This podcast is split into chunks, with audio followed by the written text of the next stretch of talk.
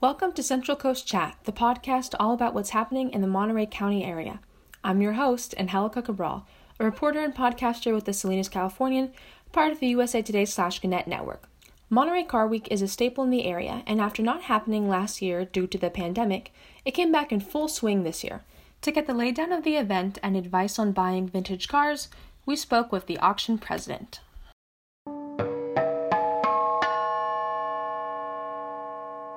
Okay, can you start off by introducing yourself and telling me a bit about your role in Car Week? Well, certainly. My name is Drew Alcazar. I'm the CEO of Russo and Steele Collector Automobile Auctions. We are the uh, large auction house whose tent you see uh, coming into the depot lot as you drive into Monterey downtown, coming in on Del Monte Avenue. We're on the right hand side, and this was our 22nd year in in uh, Monterey. And tell me a bit about Car Week. Car Week, well, uh, certainly uh, the, the most preeminent uh, group of collector car events uh, in this hemisphere occurs each August uh, in Monterey. It has uh, been growing for uh, almost 50 years now. Uh, we joined uh, the group of synergistic events, as I mentioned, 22 years ago, but I've been attending the events for over 35 years personally. but it's a unique sort of group of collector car craziness that all comes together on the peninsula there that consists of collector automobile auctions, of which there are five. Uh, various Concours d'Elegance shows, of course, uh, which is the crown jewel of uh, the universe, known as Pebble Beach Concours Elegance, which is on Sunday. But there's a host of other concours that happen during the week. Uh, concours Italiano, the Quail, uh, all are very uh, prominently well-known collector car car show type events, and then of course you have the races, the historic races at Laguna Seca, uh, WeatherTech Raceway. So it creates an environment with the races, the Concours d'Elegance, and all of the auctions that is really unique uh, to that uh, time of year in August. And you guys had a show this past weekend, correct? We did, yeah. We did two nights of auction on Thursday and Friday, and uh, it was nice to get back in action after uh, almost two years of uh, uh being on hiatus with uh, our COVID challenges. So it was a breath of fresh air and nice to get some wind in the sails. Yeah, paint the scene for me a little bit. What was the show like this weekend? You know, was it a big crowd? Crowds were great. We were really, really happy with uh, the response and the turnout. Uh, we had uh, at capacity room. Uh, the stands, uh, you know, and the attendees and bidders uh, were there in mass. they stayed to the very last car, hung out with us a little bit while afterward, enjoying some cocktails and whatnot. It was it was a very festive type atmosphere. You could tell people were really enjoying being out once again and and participating with their passions in the collector car hobby were any COVID precautions taken, um, like such as masks or asking for vaccination cards? Uh, we complied with all of the uh, Monterey County uh, uh mandates in terms of uh, COVID protocols and compliance. Uh, we didn't have any issues. nothing came up. There were no citations, violations. Everybody had a clean bill of health, so we were very happy to get the, the event executed without any issues. Yeah, definitely. And tell me a bit about why you choose to be involved with this. Uh, what it, you know, what inspires you to continue this work? Well, for me, it's a it's an extension of of the hobby. Uh, my wife Josephine and I would be we would be vintage racing our cars. We would be showing our cars at Concours. We would be doing road rallies, uh, regardless of if we were doing the auction. So it's really just an extension of our enthusiasm. Uh, the Russo and Steele auction project. Uh, we very purposely want to always keep sort of the passion that we have and share for the cars at the center focal point of our auction and of course, we uh, did what we call auction in the round, where all of the seating is elevated and the cars are ground level, which gives everyone sort of a boxing ring coliseum uh, sort of kind of viewpoint of the auction block, and a very interactive uh, group of uh, auctioneers that uh, call the cars and so forth. So it's very interactive, very passionate. It was something that we uh, feel very strongly about. So for us, it was really something we would be doing regardless. I'm the only auction principal that is vintage racing at Laguna Seca during the day and on his auction block at night. Where does your passion for these cars come from? When did that get started? uh, boy, that's a good question. Um, you know, I think probably most like, like most collector car enthusiasts, uh, that passion is almost part of the DNA. Uh, it, it's all I've ever done. Uh, I've been very fortunate uh, to have uh, uh, lived a lifetime uh, having every every dream that I could possibly think of fulfilled by playing with old collector cars. So I think it probably started off with me playing with my Matchbox and Hot Wheels cars when I was a kid, and uh, translated in high school to uh, restoring cars, opening up my own restoration shop when I was 21 years old, and then uh, jumping into the collector car auction field in 1996 and starting the Russo and Steele project in 2000. So uh, it's been quite a ride. It's been lots of fun, and uh, uh, thank God it worked out because I don't know how to do anything else. I have to ask, do you have a favorite car?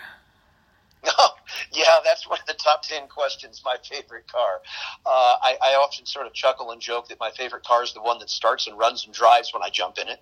uh, it's the wonderful thing about old cars is uh, sometimes they do, sometimes they don't. But uh, uh, yeah, it's uh, they're they're a lot like your children. Uh, you know, sometimes they behave, sometimes they don't, and uh, they all require a lot of uh, care and feeding. But that's uh, that's part of the enthusiasm and passion that goes along with collector cars. Is uh, you know working on them and uh, keeping them running and making sure that they've got fresh fuel and and uh, avoiding dead batteries and flat tires. as long as I can get in the car that I want to go to the next event with and, and it runs, starts, and drives, uh, that's my favorite one. What were some of the cars that were sold this past weekend? Do any stand out? You know, we had a great group of cars. Russo and Steele's really designed for kind of uh, the mid-range uh, group of cars. Uh, there's a, a lot of auctions on the peninsula that uh, sort of specialize in the multi-million dollar cars. Uh, we're the mid-range auction that does uh, cars kind of for everyone. We had everything from a, a spectacular original Manx Myers Manx dune buggy, which uh, I thought was uh, just cute as a bug. It was in the blue metal flake gel coat and uh, I think sold for like thirty-four, thirty-six thousand dollars. So that was a lot of fun. Uh, we had a P4 Ferrari replica that eclipsed two hundred and seventy-five thousand dollars, which was probably the most unusual car that we had on the auction block. Uh, but we had uh, our usual offering of Shelby's, competition race cars, uh, Camaros, uh, Cudas, and so forth, Mustangs. We had one of the one of the funnest element, uh, not excuse me, one of the funnest moments uh, of the entire event was we auctioned the original steering wheel from the crash car from the 1968 uh, Bullitt Mustang from the Steve McQueen uh, movie that he starred in called Bullitt. And it was the only surviving steering wheel of the two cars that they used in the movie. Uh, and we also had a replica of the 1968 Mustang uh, Bullitt that he drove in the movie. And we auctioned the steering wheel thereafter. And I think it sold for almost I just a little over thirty thousand dollars the steering wheel sold for. So it was a great kind of sort of holy grail piece of uh, movie and car enthusiast memorabilia, the, the Steve McQueen Bullitt Mustang steering wheel that we sold on Friday night. And you mentioned some events coming up. Can you tell me a little bit about those? Uh, our next event uh, is going to be, of course, in Scottsdale, Arizona. That's our flagship event. That won't happen until January. It's the last week in January this year that we'll be back in action. We sell uh, six to eight hundred cars in four days in Scottsdale, Arizona. So it's uh, quite the wild ride. So that'll certainly be the next one up on our calendar. Oh, all right. So nothing else coming up until next year in Monterey County. You know, there's always lots of little car shows, cars and coffees, things like that, rallies and things that are coming through. But uh, in terms of uh, the the big Kahuna, as we call it, with Monterey Car Week, of course, we'll return once again uh, that second to third weekend in uh, in August uh, next year in 2022. So we'll be there for sure. Look forward to seeing everybody. You know, lastly, do you have any tips for someone who is kind of interested in vintage cars and might want to get involved in, in buying some or just kind of get started in that as a hobby? Uh, most certainly. I think uh, the most important element to always keep in mind is uh, that it is genuinely that. It's a, it's a hobby. Do it because you enjoy it. Uh, get get enthusiastic about the cars. Uh, buying a car just because you think it's going to be worth more tomorrow is uh, is probably uh, not the way to go. You want to buy a car that speaks to you, that you're passionate about. Um, once you've kind of identified what you kind of think that is, whether it be a 21 um, window VW microbus, uh, Myers Manx dune buggy, or a Hemi Cuda, or a 250 uh, Ferrari, uh, and everything in between, do your research. Uh, look into the cars, learn about them, learn what uh, makes them unique, learn about their options, what makes uh, certain models more valuable than others, uh, and then do your homework when you're looking to finally buy.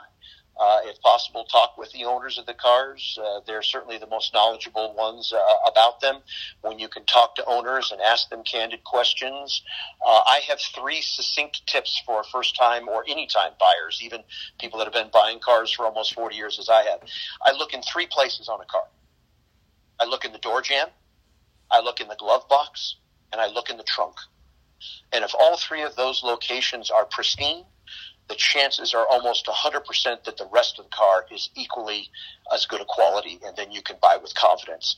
But those three areas, the door jamb, the glove box, and the trunk, are always neglected.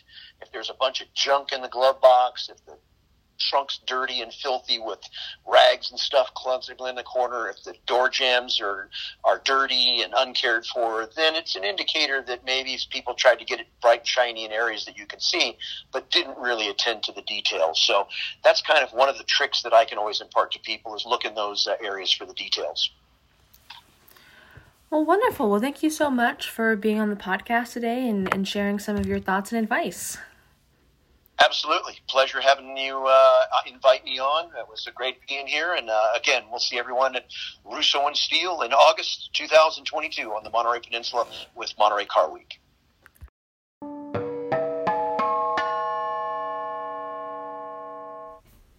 Thanks for listening to this week's episode. New episodes of our podcast are on our website, and you can also listen to us on iTunes. Just search Central Coast Chat. For more of our coverage, check out our website, www.thecalifornian.com, and follow us on Twitter at Sound News.